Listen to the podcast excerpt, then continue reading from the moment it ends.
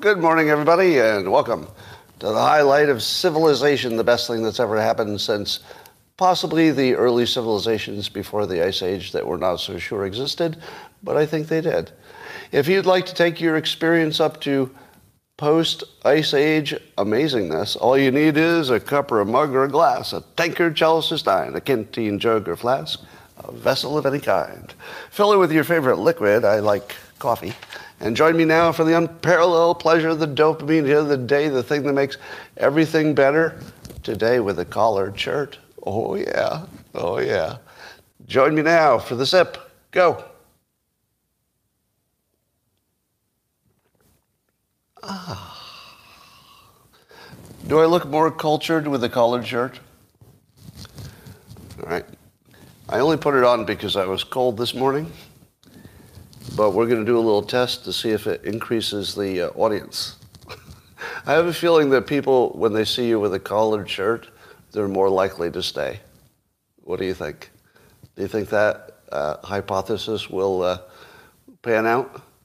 I think when they see you in a t-shirt, they think, well, looks like you're not doing too much work for me, so why should I stay for you? I don't know, we'll see. Uh, I would like to uh, give you an investment tip today. Investment tip. Never, ever take your investment advice from a cartoonist.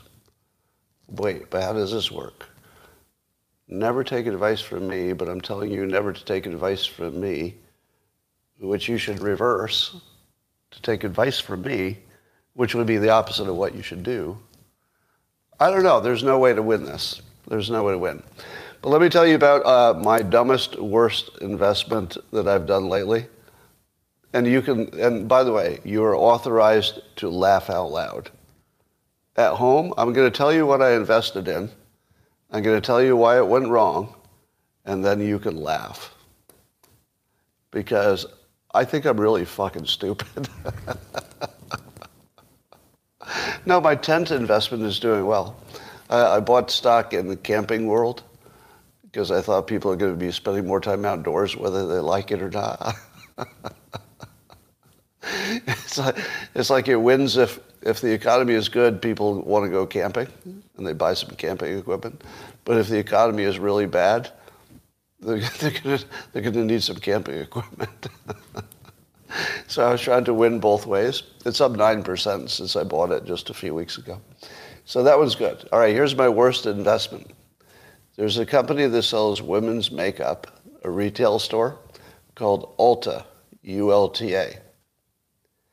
My thinking was uh, that after the pandemic, they got suppressed by the pandemic, and I thought to myself, well, this is like a no-brainer. This is like the easiest investment ever, because people are going to go wild for their makeup. They'll be taking the masks off. They'll be going outside more. There's no way that makeup can sell less, right? So the demand for makeup I thought was going to go through the roof.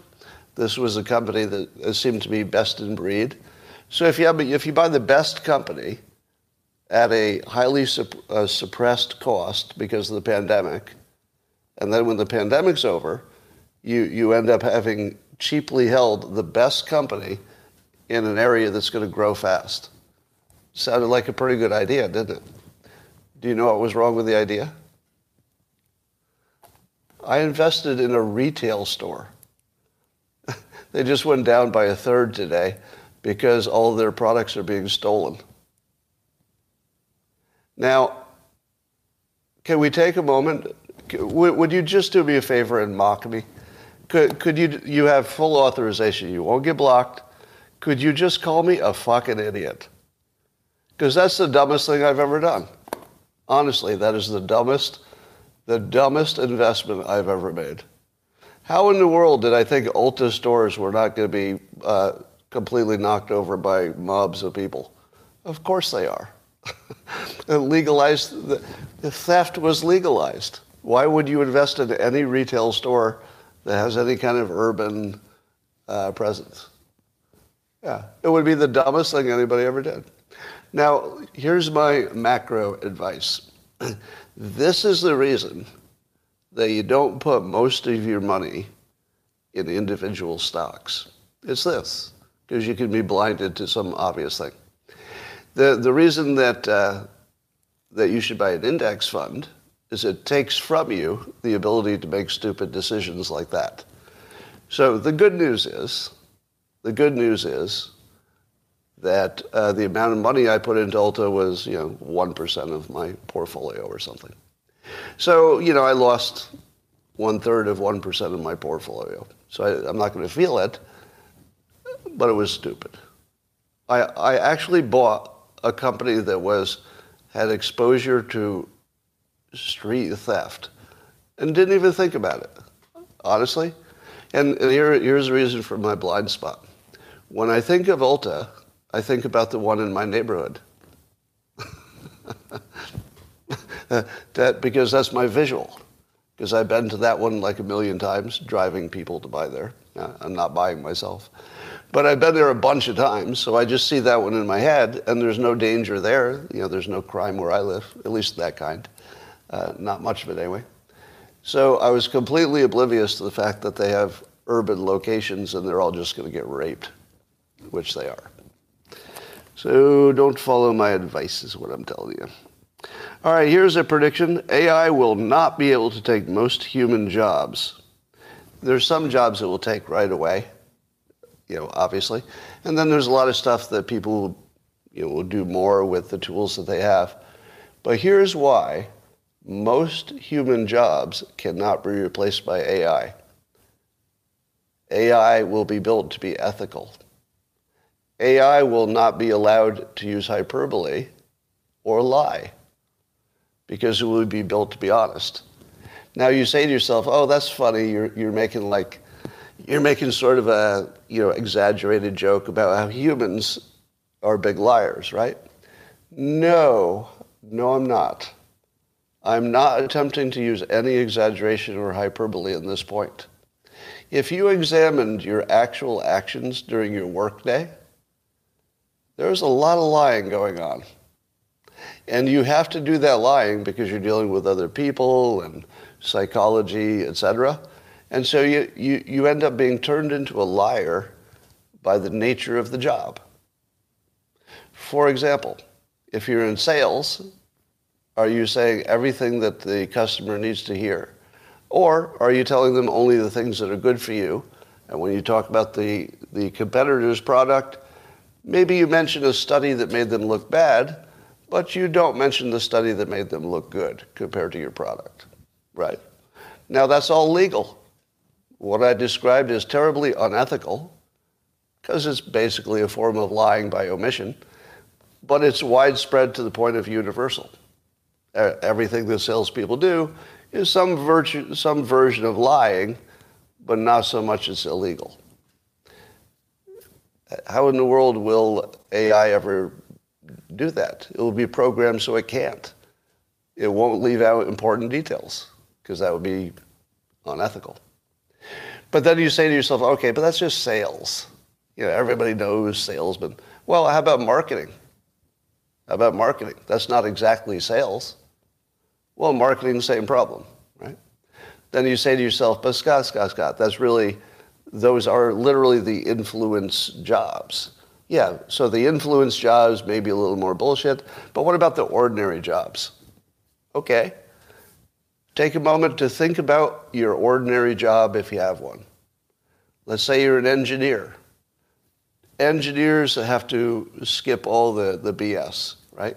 Because you, you can't build a plane based on a lie, right? The plane has to fly, the car has to drive. Right? So engineers are very truth-based by their nature. Are they? Uh, have you ever been an engineer? or are you one? No, the engineering job is, is lying all day long. Your product has to be you know, built based on real physics, so that part you can't lie about. But everything about getting funding for your project is all a lie. How's your project going, Scott? Oh, I am doing so well. I am killing it. My project's coming along great. In fact, I would recommend you increase the funding because I'm doing so well. Now we replace me with the AI. Hey, AI, how's that project going? To be honest, it doesn't look like it's going to work out. no funding for you, AI. Uh, uh, here's a true story. Uh, I once was asked by my boss to attend a meeting in his, uh, to replace him at a meeting that was a budget meeting. And my job was to defend the budget that my group had asked for. And then the big boss at the meeting, who, was, who had a bunch of people who had to defend their budgets, said, uh, well, we're going to have to do this or that. And, you know, what, what about, hey, Scott, what if we cut this from your budget? And then we'll cut a few things from other people's budget, the, the lower priority stuff, and then we'll be able to beat our target. so when they got to me, they said, all right, you got all these projects, but this one looks like a little less valuable than those other ones. So I think we'll cut this one. What do you think? So I'm sitting in a room with people whose job it is to decide what to cut because you can't get to the end point unless somebody cuts.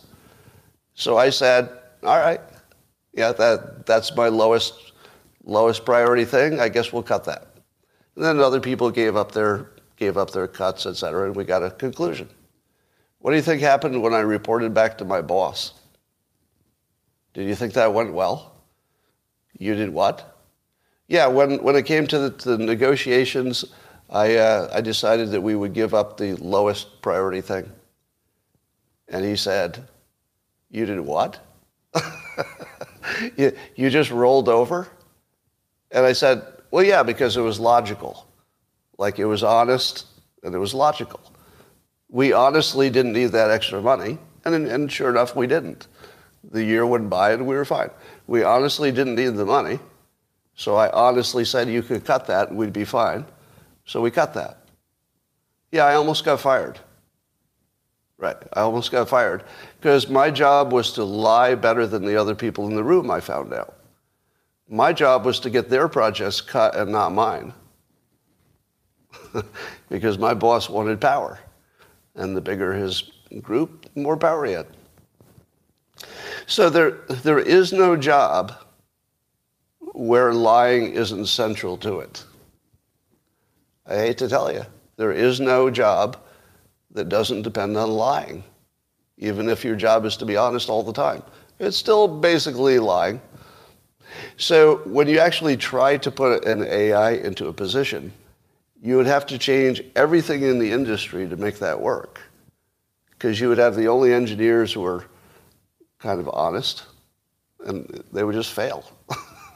Because they wouldn't be able to work in the world the way it's organized. The world as it's organized we try lots of things that are bad ideas, and that drives our economy. We do lots of the wrong stuff, but during the time that we're doing the wrong stuff, people are getting paid. You know, vendors are making sales while you're building this company that's going to fail. Would an AI do that? Would an AI look at a situation and say, I have no idea how to make this thing work, so I won't do it? Because I can't see the end point. But a human will say, well, frankly, I don't know how this is going to work either, but I think I can get funding. Maybe I can figure it out. You know, so you start with one, one product and you end up, uh, very commonly, you end up switching to another product while you still have some money, and maybe the second one works. So would an AI do that? I mean, almost, there's almost nothing that an AI would do that's the same as what you would do. And our, our entire industry, you know, everything about how we invest in startups, everything, how we get loans, everything is based on understanding that we're all lying all the time. Right? I, I was a loan officer at a bank, so I was supposed to look at people's submissions to get loans. We just assumed they're all lying. That, that was just the baseline assumption. You couldn't even do that job if you thought people were telling you the truth. Because the entire idea was to find their lies. Like that was my job, was to detect their lies. and, and then take them up to my boss. Right? So no, AI is either going to have to learn to lie, which I don't think is going to happen, or it can't possibly take our jobs. But there might be local ones that are trained to lie, so we'll see what happens. Um, yet again, there's stories in the news about the devastating effects of long COVID. Go ahead, say it. Say it. Say it. Say it. Big story about long COVID. It's terrible. Say it. Go ahead. Say it. Well, why is it taking so long? Say it. Just say it. Yes, there we go. Vax injuries. it, it takes about two seconds for somebody to say, how do you know that's the long COVID? Can you show me the, can you show me the study where you studied separately the people who had vaccinations from the people who have long COVID and never got a vaccination? May I see that data? Apparently, fuck you, you can't see that data. Have you ever seen that data? I'm, I'm looking through the news today and there's all these references to studies. None of the studies break, I don't think. I don't think they break out people who are vaccinated versus unvaccinated. Doesn't that seem sort of basic? Did any of you see that? Have any of you seen a randomized controlled trial? Could you do a randomized controlled trial? No, actually you couldn't because the, the effects, no, you couldn't do a randomized controlled trial, could you? Am I wrong about that? It's too late. You could have done one in theory before there was any COVID, but you know nobody knew to do it. But now that the COVID's already here and it's in our bodies, you can't really set up a randomized controlled trial, right? Uh, I, am not sure if I'm right about that, but um, my point is the news is so absurdly inadequate. Now, I don't know what this, I don't know what is true. I don't know if there's really long COVID. I don't know if there's vax injury only. I don't know if either one of them is really zero or a lot. No idea. No way to tell. But I can tell that the news and the science are not helping me. Don't you think the only study that would be useful is the vaccinated versus the unvaccinated, and then separate them by booster shots and stuff? and then follow them for five years, see what happens. Anything short of that's probably not going to convince me. Yeah, the, the, studies appear either poorly, poorly constructed or too late or after the fact, or they don't look at the wrong st- the right stuff, etc. So I, I, cannot tell um, how much I should care about this. I'll tell you my own situation, which is um, prior to the pandemic, or actually during the pandemic. But prior to getting either the vaccination or the COVID, so this is just my personal anecdote, prior to getting a, either one of those, I noticed a huge drop off in my, um, let's say, my vitality. Now, at the time, I was dealing with some other surgical thing, minor surgery for my sinuses, and I got on, you know, got on some uh, some drugs that probably had a difference, you know, that were trying to help me until I got the surgery. Um, so here's my point. If, if my sudden drop off in, um, let's say, energy had happened just after the vax or just after I got actual COVID later, a year later, then I would have thought that they were the cause. But by luck, my drop off in energy, which appears to be permanent, at least hasn't changed in three years, um, is not related to either of those things because it happened before, before the vaccinations and before the COVID. But I would be completely certain that they were related if, if the timing had changed by just a few months. Yeah. Now, yeah, age is part of it but you, you kind of expect your, your decline in aging to be a little gradual. But uh, just before the pandemic, actually in the beginning of the pandemic, my, my uh, fitness level just fell off a shelf and never really got back. Never got back. So I didn't expect that to happen. Anyway, I mean, if you look at me, I'm in great shape physically. I, I look better than I've ever looked. Um, but I can't run as far or you know lift as much or stay awake as long. There's definitely a difference. All right, Google has a uh, new technology for making video calls where the person on the screen looks 3D and you don't require any uh, glasses. So the, the, the person watching the video, so I guess both of you could be 3D. So you would look at each other almost like 3D. Now, of course, I saw the video of it in 2D, so the 2D video of the 3D product isn't really exciting. But watching the uh, participants interact with it told you everything you needed to know. And so I showed a few of them who were asking the person on the screen to give them a fist bump. And then you watched the person, uh, you know, the person on the other side going, oh my God, oh my God. And like, you could see that they thought they were fist bumping a person on the screen. Like they could feel the fist bump three feet ahead of the screen. And, and they, they could swear that their fists are touching, you know, without the actual touch. So if that's true, now, first of all, I think this is only going to work on a person.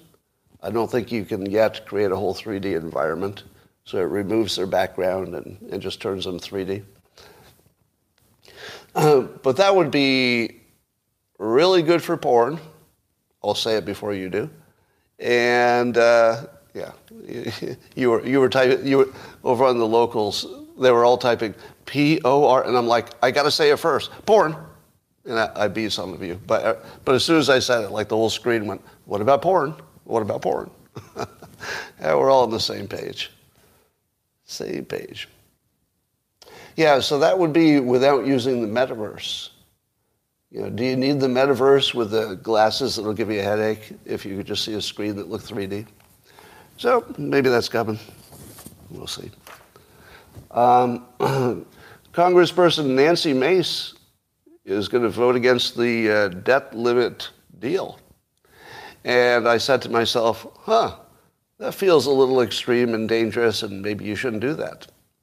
And then I read her uh, tweet thread on why. And I said to myself, yeah, okay. Uh, I will take the uh, credit hit to the United States because the deal is absolute garbage. It's embarrassing. It, it, is such, it is so below the level that every American would want your Congress to be operating at. Let, let me just give you this one factoid, right? So this is one fact among many. So there are many criticisms of the proposed legislation, but here's just one. The Republicans and Democrats got together and decided that the baseline budget was what the peak of the pandemic was. So rather than going back to pre pandemic spending levels, both sides have agreed to lock in pandemic level spending as the base forever. yeah. I, I, I read it like three times because I thought I was reading it wrong. I thought to myself, are you kidding me? The Republicans are so weak that they agreed to that. Now, maybe there's more details that would somehow change my mind, but uh,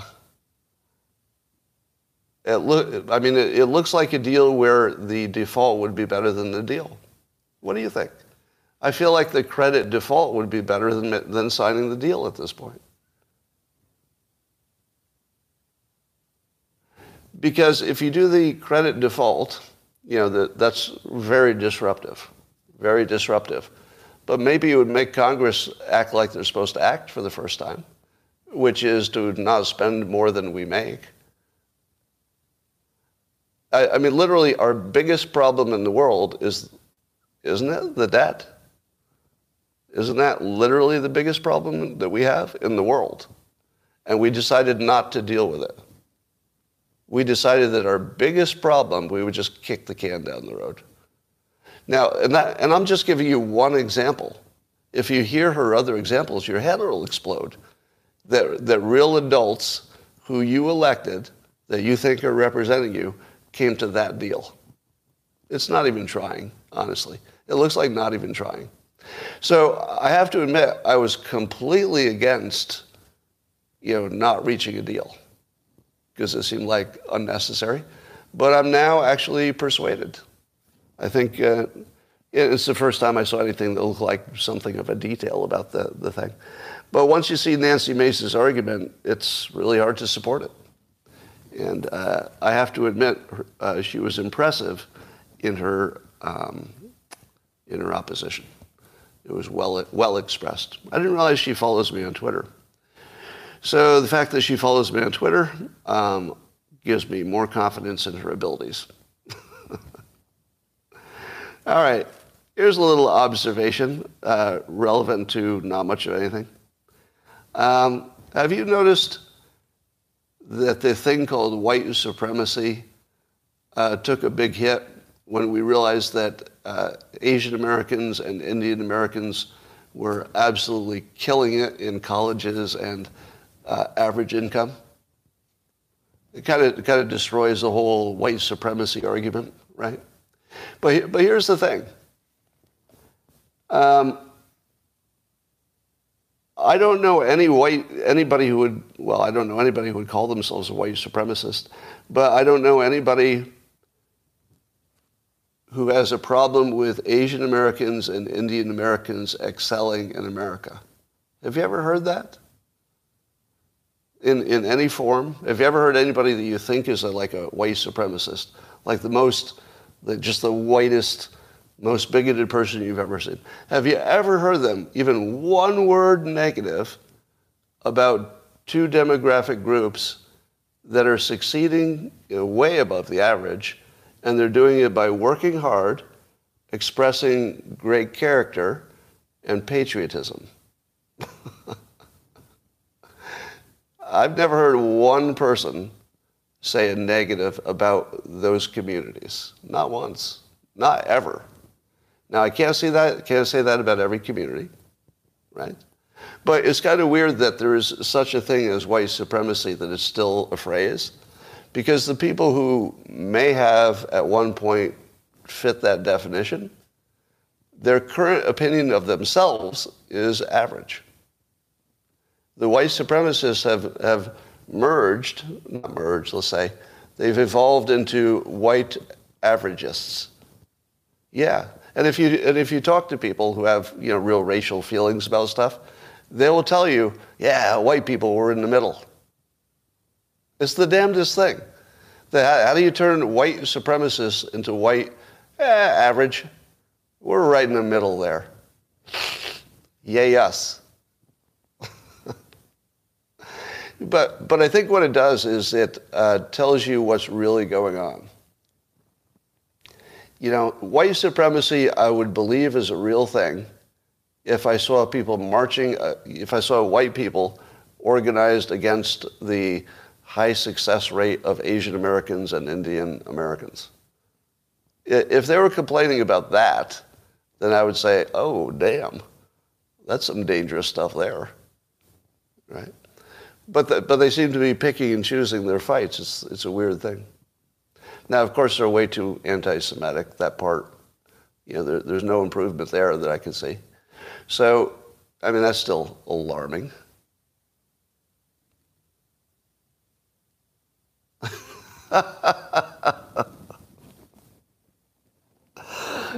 All right, that was funny. Somebody at locals just said, how do you say Adobe or Dobby? The, uh, the elf? Is it Dobby? Somebody said, who gave Dobby a shirt? oh, that's pretty freaking funny. It's called Dobby. All right, you got me on that. All right. Um, have you noticed that uh, when Democrats voice their concern about Twitter, they'll say stuff such as, "It's turning into a uh, you know white supremacist platform." Now, of course, Elon Musk challenged uh, his interviewer to give him any evidence that that's true, and there was no evidence that that's true, but it's widely believed. So the Democrats widely believe that uh, Twitter is no longer a free speech place, it's, it's leaning right. Uh, but here's the weird thing when Democrats talk about Twitter, what they talk about is that it might be influencing people politically, right? That, that's the entire criticism. is that it, it, it might influence people in this country to vote or act differently. Well, what do they do when they talk about TikTok, Democrats? When Democrats talk about TikTok, do they ever talk about its potential to influence things? Never. They only talk about data security. So none of it is real, right? They, they would talk about both of them exactly the same if any of this were real. Because, you know, Twitter has your data, TikTok has your data. Yeah, it's worse that China has it, but it's the smaller problem. The bigger problem by far is that either TikTok or Twitter, if they wanted to, could put their finger on a, on a button, literally and or figuratively, and change what you think. They can change your brain with a button. In the case of TikTok, that's literally true. There's a button called heat. It's called the heat button. And if they say, hmm, I think I'm going to change America's opinion by making them see more of this, boom, one button, change your mind. Now, it doesn't change everybody's mind, it doesn't do it instantly, but we know the influence of social media. We do know it changes minds over time and on average. So I think uh, Democrats need to get a little more consistent. Either you're worried about influence or you're not. But if you're worried, TikTok's your big problem. All right. Um, I, do any of you have uh, fatigue from uh, existential threats? Do you, do you sort of just get um, used to the fact that the world is going to end any minute and we've got a new reason all the time? It's like climate change is going to kill us. All right, maybe not that fast. And those aliens are coming, they're, they're, maybe not. And we got the pandemic, it's going to kill us all, or just maybe old people. Uh, and then, oh, but the inflation is going to run, but it didn't. And then, you know, the, you know, we got the um, recession is coming, but, but it didn't. And then the Ukraine is, is going to turn into a nuclear, but it didn't. Yeah, I feel like I'm just exhausted. So when I see one that might be real, I ask myself, are we going to just ignore that? So here's one that it might be real. And I say that in part because Elon Musk says it's real, and he looked into it. So um, the commercial real estate collapse. Apparently, there are two cities, I think San Francisco and maybe New York, in which buildings are selling at less than the mortgage on the building. So the people that own the building are willing to sell it for more than they owe the bank. In other words, they'll, they'll just pay the bank $100 million or whatever just to get rid of it. Yeah, so we're already at fire sale prices. Now, two things could happen. One is that maybe the real estate changes hands and the new owners, you know, use it productively in a way that the old owners could not, for whatever reason. Maybe they turn it into residential or something. But there doesn't seem to be anything that will stop the collapse. And once the commercial real estate collapses, that impacts the banks that have the loans, and, and then you worry about a cascade effect. Now, here's my, here's my problem. On one hand, that all makes sense. It all makes sense that we, we're in a lot of problems here. On the other hand, it's the 25th time this year I've been told that there's nothing that will stop this danger that's going to kill us all. And 24 out of 24 were wrong. So, how do I process this? If I process it logically, I'm scared to death because I agree with Elon Musk. I don't see a way that we avoid a pretty big hit on this. And then Elon says, uh, hello, YouTube, you're back. Yeah, you got a buffering problem over there. Locals is running like a champ. Now, it's not a battery problem, I'm all, I'm all good on battery. It's a, it's a YouTube problem. I think it's not my Wi-Fi because my other platform is working fine. All right, we'll keep an eye on that. Um, my take is that uh, economics are too complicated to predict, and almost anything could happen. It could be that this is a big problem, but maybe not. We'll see. All right, here's my uh, prediction on food. I believe that the future is uh, underground farms and local to the community. So they'll be in the same zone as the community. Now, here's what, and, and the underground farms would be, uh, let's say that the tunnel for the underground farm is built by the boring machine. So that's Elon Musk. So he owns that boring thing. So if he gets the economics of, of digging a tunnel, you know, nice and low, then you could dig tunnels that become our underground uh, gardens. And did you know that Elon Musk's brother, Kimball Musk, uh, invests in indoor farms? So his brother is the indoor farm guy. Um, so I see indoor farms managed by robots. So the, and this is also in the news. So the news is talking about robots managing uh, indoor farms. So that's going to be a thing. So if you had a, if all you had was a tunnel with stuff growing on each side, and robots that could go down the middle, and it could tend and pick the stuff and do what it needs to do, and and, and let's say the sun was piped in by light pipes, right?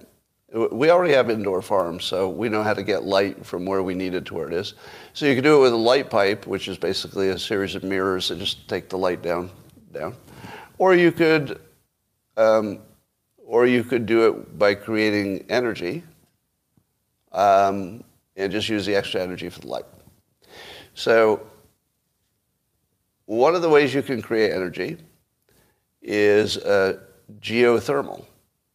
So you take advantage of the fact that underground is always about 56 degrees.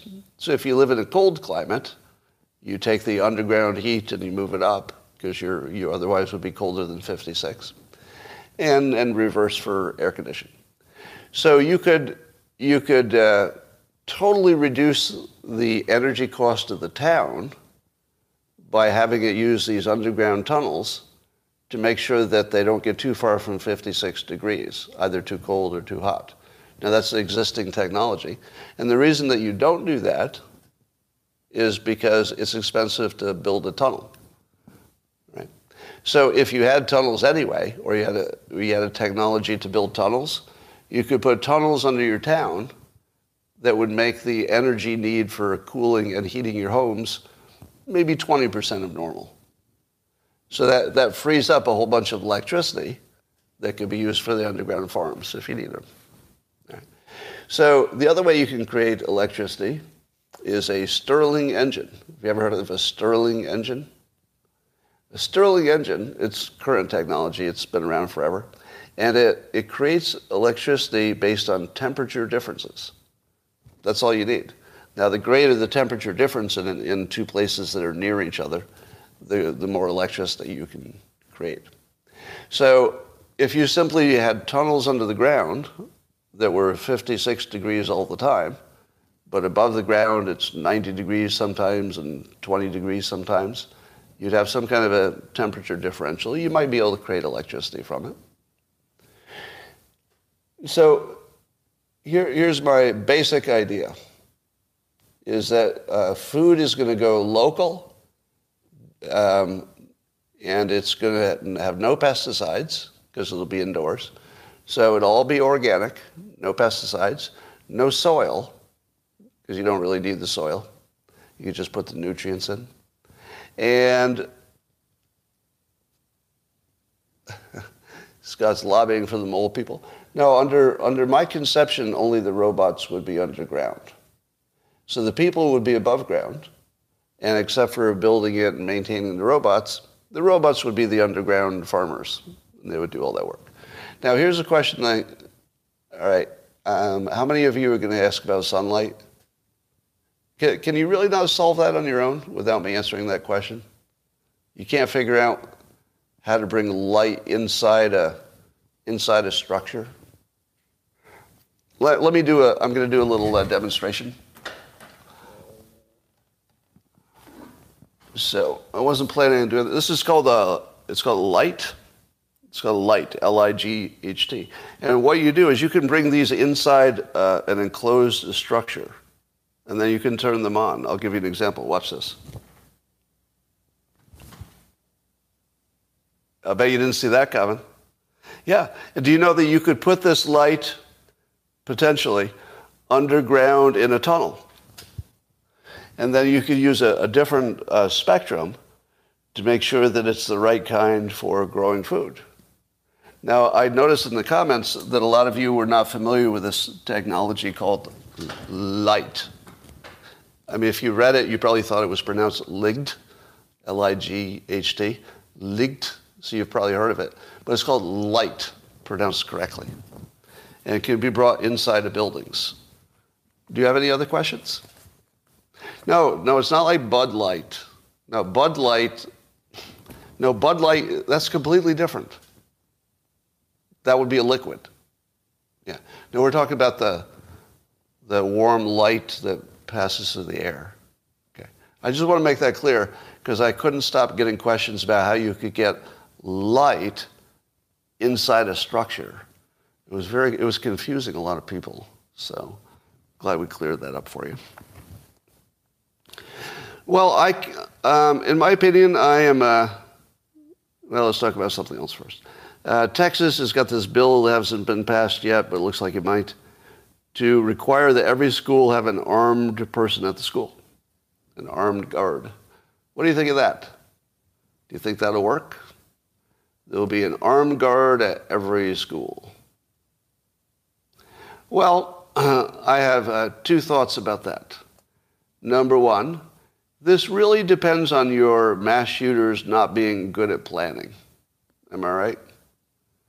Yeah, you have to assume that your mass shooter is just terrible at planning. Because once you knew that every school had an armed person, you would do that person first right? Because the armed person doesn't have their gun out, they just have access to a gun. And if you were a mass shooter, you would just walk up behind them, take them out first, and then go do your mass shooting with an extra gun, I suppose. But I'm not so sure that like a student would take that approach. So they might actually say, well, okay, that's one variable I don't want to account for, so I'm not going to take a you know, if, if they were trained killers, one person with a gun would make no difference at all. But they're not really trained killers. They're just crazy people who decided to shoot up a school. So I do have a feeling it might work, but we don't know for sure. So here's the part I like. We can test it in one state, and then maybe two years we'll know. Maybe we'll have an actual answer, and maybe we'll do more of it or less of it, depending on whether it worked or not. Better than a sign that says no guns? Maybe. All right. Uh, here's a weird thing that happened. Uh, Trump was polling behind DeSantis in California until recently. And he was way behind him. And that's no surprise, right? Because California, Trump, they don't go together too well. But uh, apparently that reversed completely, and now um, Trump is way up in polling in California compared to DeSantis. Now, what do you think caused that? What do you think caused a dramatic change in the polling in California, just California? I have a, I have a hypothesis that's kind of crazy, and the hypothesis goes like this. Trump has been persuading his, his base, which are the only ones that mattered for this poll, he's been, he's been persuading Republicans that he and other Republicans are the victims of shenanigans and that it's just shenanigans top to bottom. You know, that he, he questions the vote, he questions everything basically, just shenanigans. And I have a theory that every time Trump is taken into court, whether it's E. Jean Carroll or Alvin Bragg or uh, the documents at Mar-a-Lago, that every one of them now feeds into his narrative. And, you, you know, I didn't see it coming. Honestly, I didn't see it coming. Because on day one, let's say day one is January 6th, let's call January 6th day one. On day one, what did Trump look like? Sore loser, bad loser, possible insurrectionist, uh, losing his mind, uh, not a leader after all, um, just a complainer, loser, right? Even, even if you liked him, even if you were totally on his side, around January 6th, you were saying to yourself, that's a lot of complaining, right? It felt like a lot of complaining, more, more than you wanted to hear. Even, even if you supported him, that was a lot of complaining. And then things happen. you get the Durham report. You know, you, you get time goes by and January 6th fades in memory, right? A little bit. The Democrats tried to make sure it didn't, but a little bit it does. And you see these these new legal uh, attacks against Trump, and I don't think citizens feel that these are legitimate. I think citizens are saying, okay, he does complain too much, but in this case, I see what he's talking about. Still, he's too much of a complainer. And then the next thing happens, and it's Eugene Carroll. Okay, okay, he's way he's complaining way too much about everybody's out to get him. It's it's all you know, just attacks. It's nothing I did. They're just after me. They're after you. Blah blah blah. But I kind of see his point on this Eugene Carroll thing. And then one after another, uh, the events in the real world are starting to fit into his uh, victim uh, framework. And I believe that this California poll might, I'll just put a might on it because you can't tell, it might be telling us that his persuasion has reached peak effectiveness. Because, you know, he has this habit of starting out saying stuff that just sounds bad shit crazy. But if he says it long enough, it starts to just permeate your thinking. And eventually you start taking facts that are happening in the real world and you attach them to his framework because it's so, it's so prominent in your mind. He just says it all the time. And now, now all these things that would have looked a few years ago, these would have looked like all bad news for Trump. Oh, there's another legal case against Trump. Well, that's bad news. Not anymore. Now it's more confirmation that he was right all along and that everything's rigged and they are out to get him. Does it feel like that to you? Just, you know, viscerally, anecdotally, do you see this? That he went from total um, no credibility whiner to somebody who's made a good point? It looks like that. So I wouldn't be surprised if he, if he not only won the primary in a landslide, he might go further. I mean, not just win the general, but he might win it in a landslide. Because now the only thing that would stop him, in my opinion, is himself. He, he has created a situation in which he could roll this into a landslide. I'm not going to predict it, so it's not a prediction. I'm just saying that the current situation, if he, if he popped into existence with this situation, a skilled person could ride this to a, a tidal wave victory.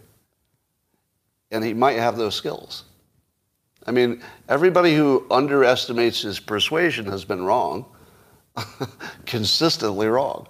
He is really, really persuasive. And he may have turned the battleship because he had four years to turn it you know, or he will have had four years to turn the battleship. Normally, you always bet against turning the battleship, right? That's, that's why we use it as an example. You can't turn the battleship. But if you give the best persuader of all time, maybe, Trump, and you give him four years and continuous media attention, yeah, he can turn a battleship. And he may have done that. We may be seeing the, the, the beginning of the turn battleship which would be fascinating to me. It would be the, the greatest feat of persuasion that I can think of. I mean, that would be hard to turn that battleship, and I think he did it. I think he kind of did it. All right, uh, DeSantis said he would consider pardoning Trump if he were elected president. Um, I call that the Ramaswamy effect. I, I think that Vivek is doing a hell of a job uh, improving politics. Because he's simply saying the things that other people were afraid to say, and then he can see how it goes.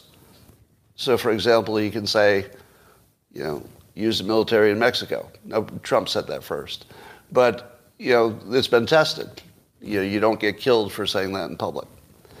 And I think that uh, Ramaswamy saying that he would pardon Trump and a lot of, and some, but not all the January Sixers, um, it allowed DeSantis to say it. Actually, it forced DeSantis to say it, wouldn't you say? I think it forced DeSantis to say it. So that's the, that's the Ramaswamy effect. I, I'll tell you, I've never been more optimistic about American politics than right now, which is weird, isn't it? And I'll tell you why. Because although it looks like, I hate to say it, but it looks like it's going to be Trump versus Biden unless something big changes. Um, at the same time, the, the people who are behind them are bringing some, um, they're bringing some serious skill, right? We haven't seen a Vivek. Would you agree? We've never seen one. Vivek is an original. He's a complete original. And he's changing the conversation.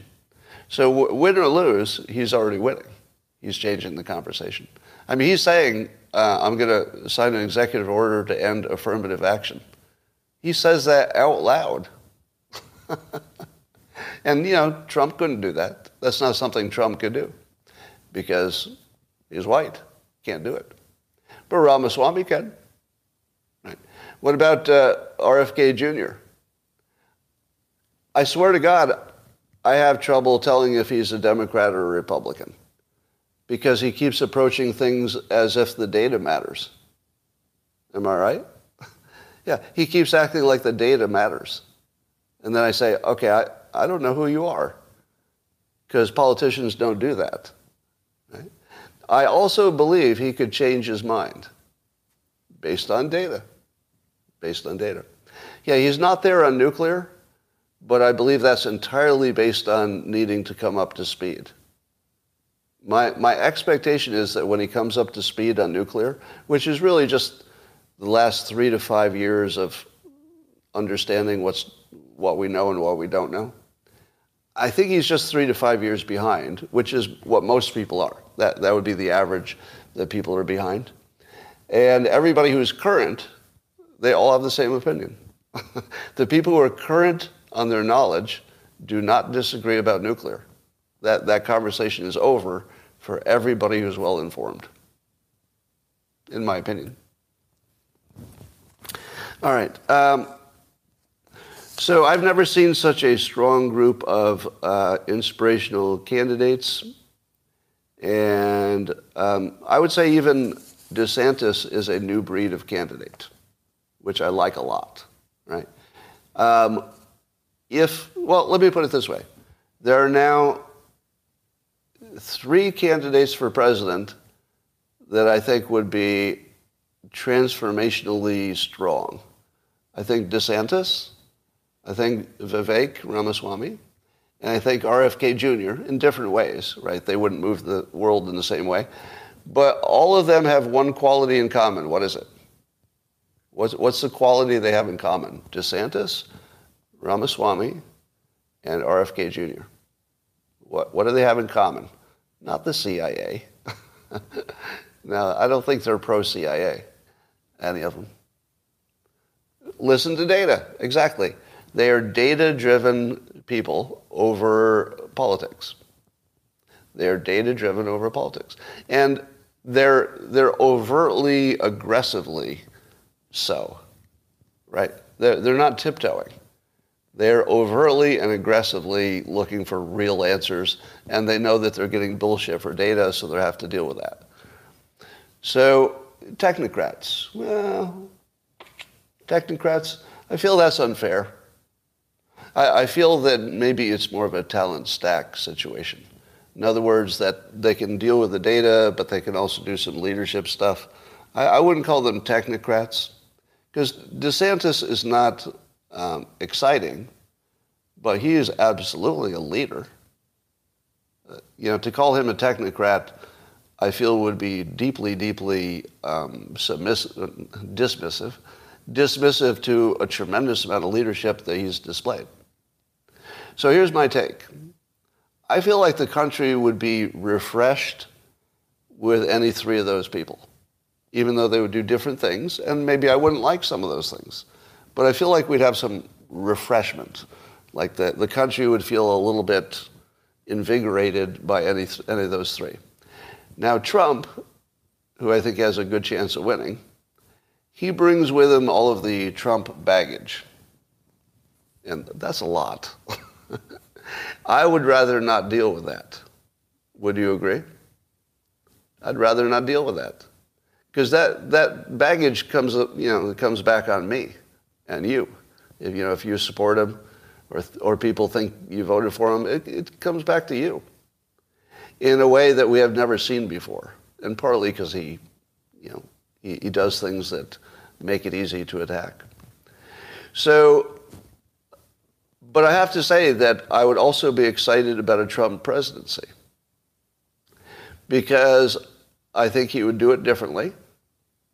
And I think that he would, you know, fix the things that are obvious that need to be fixed. But I think that it's possible that he's learned something from the last time and that he would be more effective on the second try. It's possible. Yeah. The thing I don't think he'd be as effective at is gutting the intel agencies to get rid of the, the bad, bad actors. I just don't know he could do that. But uh, RFK Jr. would have no uh, sympathy whatsoever. Wouldn't you love to uh, let RFK Jr. loose as the boss of the CIA, the entity that presumably killed both his father and uh, his uncle? How much do you want that? Like, I want that a lot. Now, some people have said, do you think Trump could ever win? And then ask RFK Jr. to be, I don't know what, uh, Attorney General to, to go after to go after the things that need to be going after. It would be a hell of a it would be a hell of a show. It would be a hell of a show. And I'll go further and say that RFK is the last person you can imagine working for a Republican because he's a Kennedy. But he's not like other people. I, I feel like, who knows? Who knows? They're definitely not going to be running mates. I would say you could rule that out completely. But Attorney General? Attorney General, if you knew that, I mean, don't you think that Trump knows that RFK Jr. would have no mercy on the intelligence agencies? No mercy. And that's what he needs. He needs a no mercy guy. So RFK for director of the CIA. I could live with that. Could you? Could you live with RFK Jr. as director of the CIA? I could totally live with that. Uh, how interesting. You know, you really have to respect the little area that he's carved out, right? The fact that we would even talk about this with seriousness. The, the fact that that's actually a legitimate question whether he would fit into that role in a, in a Trump administration. And the answer is yes, I think. I think he would. Interesting. All right, well, uh, Moscow has suffered some drone attacks. I guess eight drones came in, which they assume are coming from Ukraine, but Ukraine, of course, denies it. Uh, they seem to have shot all eight down. Uh, or no, I guess one got through. Then there were some injuries and one dead person. So it wasn't a massive attack. But this falls into the category of what took so long. Why did it take so long for Ukraine to attack Moscow with drones? And I would think that militarily, that's exactly what they should do more of. What do you think? Because I don't think it's going to I don't think it's going to give any extra incentive to a nuclear attack. Right? because we're already so bad that if it's not happening now, that, that's not going to be the extra thing that makes it happen. Uh, no more war. Well, that would be first choice. But here's my prediction, and this was in my book, The Religion War, which is now banned everywhere. One of, one of my several banned books, because I, I got canceled. It's not banned, I just got canceled by my publisher. So here's what I predicted that the cities would someday be vulnerable to uh, drone attacks. That was easy to predict. But my prediction is it's not these big uh, long range drones. The problem is these big long range, slow moving drones are just easy targets for the anti aircraft. So they're not getting it done. They might be scaring the citizens, but they're not really doing any damage. The ones you got to worry about are the, the, the handheld ones that you could put in the trunk of a car. You could drive into Moscow and, and release it. And the problem is that the anti-aircraft is never going to be able to shoot down something that's flying below the uh, level of the buildings. So you're going to see eventually drones coming right down the street. And, as I predicted in the book, in some cases, going through doorways the drone could actually hover until a door is open and actually follow somebody through the doorway.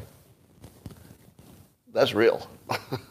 that, that, that's absolutely going to happen. Somebody's going to put a drone right through the doorway of a building. Um, so now, given that uh, it's Russia, it's probably hard to sneak a bunch of anything into Russia. Wouldn't you agree? It'd be hard to get even one drone into Russia, I would think. Uh, but that seems like a solvable problem. It feels solvable. There's probably some way to get a you know, tractor trailer full of small drones into Russia. Some way.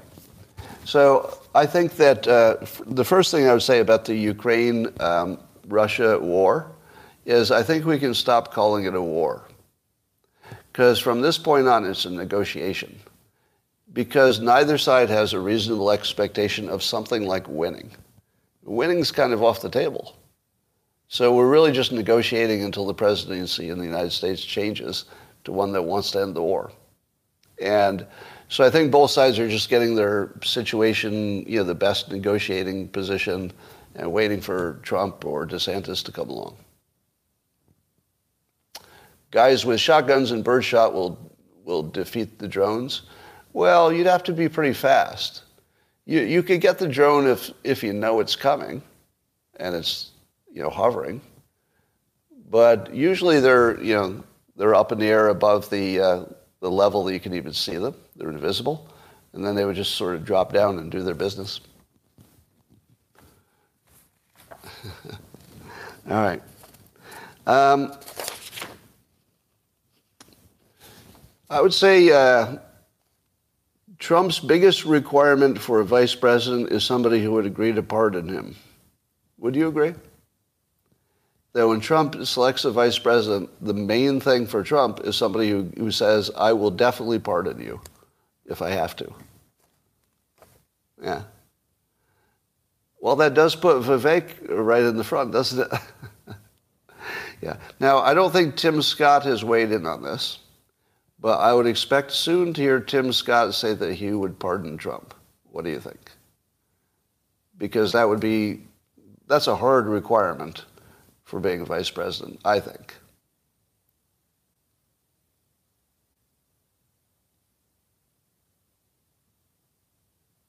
All right. Yeah, impeachment pardon. All right, so I made a uh, prediction on Twitter that you didn't understand, which I said that in two months I'll be the most dangerous person in the world. Did you know what that was all about? In two months, I'll be the most dangerous person in the world. Now, some of you guessed it's because my, my Twitter numbers will reach 1 million followers. And I have said in the past that if I ever reached a million followers, I'd be able to control the world. Well, I don't need exactly a million to do that. you know, 970,000 is probably good enough. Yeah, it's pretty close. Round, round it up to a million. So it wasn't that, but that will help. Here's what's going to happen. In around two months, the date's a little in flux, um, my new book will be published, and it's the one, it's the one that got canceled. Now, a couple of things are going to happen. Number one, in all likelihood, it will be a bestseller. I say that for two reasons. One is that, you know, it's a new book and I've had other bestsellers and So I'll probably get a lot of publicity, and people will talk about me being canceled, and it'll be a story, and probably probably conservatives will want to, you know, fight against the banning of people, and maybe buy it just to support the banned, you know, the cancel people. So I suspect it'll get a lot of attention, but that's not why it's gonna why I'm dangerous. This book is different because it's full of reframes. Are, I think, over 160 of them. 160 sentences that reframe your mind from you know, the previous you know, mental state you were in. Here's what's going to happen.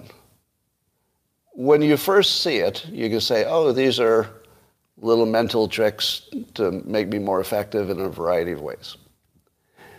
But eventually somebody's going to figure out that I've built super prompts for people.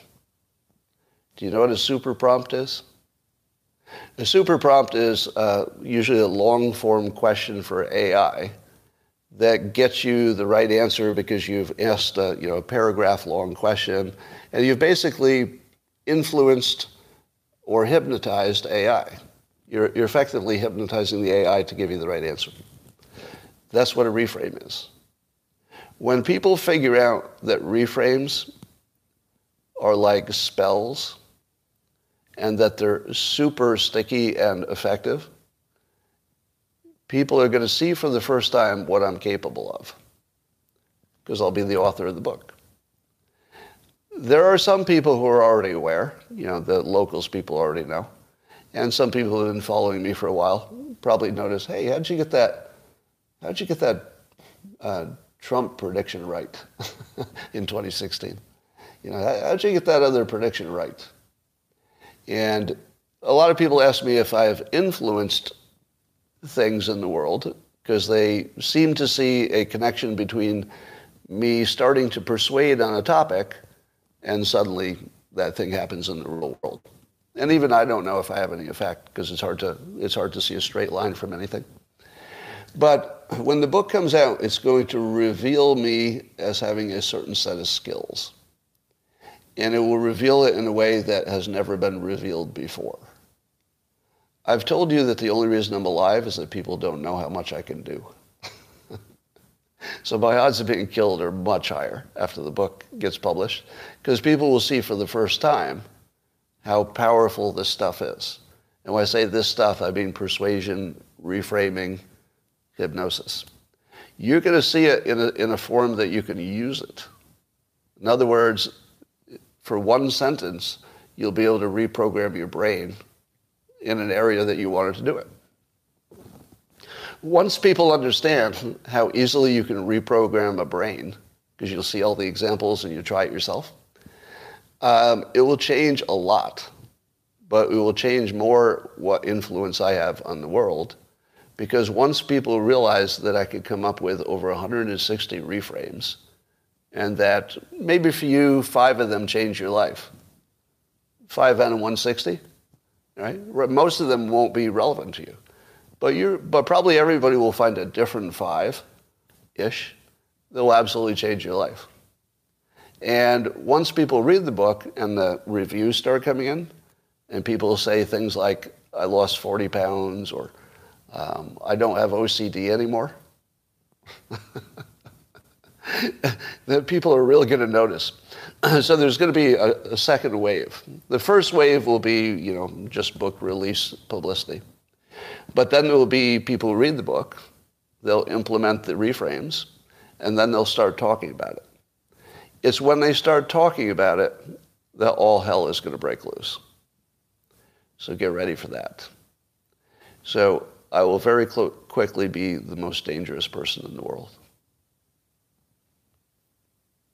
All right. So that's coming. Um, it should be a real force for good because none of the reframes are negative. I mean, they're all, they're all designed to make you personally more effective. I would even go so far as to say that it's the sort of thing that could you know, add equity to the world. Because I've often said that one of the biggest systemic racism advantages that applies to, um, I'd say, whites and Asian Americans and Indian Americans as well, is that um, if there's somebody in your environment who knows how success works, you're probably picking up tips from them even without asking, just by observation and osmosis and being in the same space. So I always thought how incredibly unfair that is if you grow up in some poor area where you've never even met anybody successful. You don't even know one. How in the world are you supposed to copy the technique of success if you don't even know one? Well, that's what this does. It gives you 160 things to fix, you know, various um, mental issues and uh, effectiveness and success issues. And it effectively um, does what a mentor would do, but really simply. Now, the advantage of putting the reframes in one sentence is that it's hard to tell somebody to read a book, right? Go to a teenager, hey, your life will be a lot better if you read this whole book. And then zero teenagers will read that book. But if you go to a teenager and you give them a sentence, one sentence, they can absorb the sentence if it's catchy. Now, the nature of reframes is that the ones that matter to you, you'll remember forever the first time you hear them. And it's simply the remembering it that makes it work. Because if every time you're in this situation, that little thought comes, oh, that reframe, yeah, it's this, it's not that, then, then it's just a little bit of just exposure. You're simply exposed to it once, changes your life. So I'll give you an example. The, the one I use all the time is alcohol is poison. For some number of people, and it's way more than your common sense would tell you, a lot of people stopped drinking because they saw they used the reframe uh, alcohol is poison. Even though it's not technically poison, but maybe it is. It doesn't matter if it's true. It just matters that you can reprogram your brain with one sentence. And I know that that one worked because I hear from people all the time who quit drinking. Now, it doesn't work for addicts or alcoholics, but if you just wanted to cut down, apparently it works. Now, all of the reframes are of that nature, meaning that one exposure will reprogram your brain if it's one you need. If it's one you don't need, you won't remember it. You just, you know, it just won't have any impact on you. All right. Um, oh, Betty. Betty, you, you fell for the 4chan hoax about my pandemic opinions. It's too bad. Sorry. Sorry, Betty, that they did that to you. Maybe I have a reframe that can fix you. Um, don't put any words in my mouth. Yeah. And right here I'm seeing somebody say, I cut my alcohol intake in half with your reframe. Oh, let me ask you a question here if any of you want to see how important that reframe is, um, I know what the answer will be on locals. How many of you heard that reframe, alcohol is poison, and reduced your alcohol consumption? In the comments. How many, how many of, all right, just a ton of yeses on locals, because they've heard it more. On YouTube, I haven't said it as much, but it's just, it's just a complete wall of yes. Um, 30, 40, how many of them have gone by now? 50 people. Now, now look over there's a little delay. Look at the number of people saying yes on YouTube. That's one sentence. Just think about that. We know for sure that alcohol is not good for you in any amount. And you're watching maybe hundreds of people, I'm guessing hundreds between the two platforms, maybe hundreds of people who cut down substantially on alcohol with one sentence. One sentence. Now imagine there are 160 of those. Now you don't need them all, but if you could find five that made that much difference to your life, you're, you're going to be in good shape. all right. Uh, that's all for now. Uh, YouTube, I'm going to go talk to the locals people for a moment. And I will see you tomorrow. Thanks for joining. Except for you, Betty.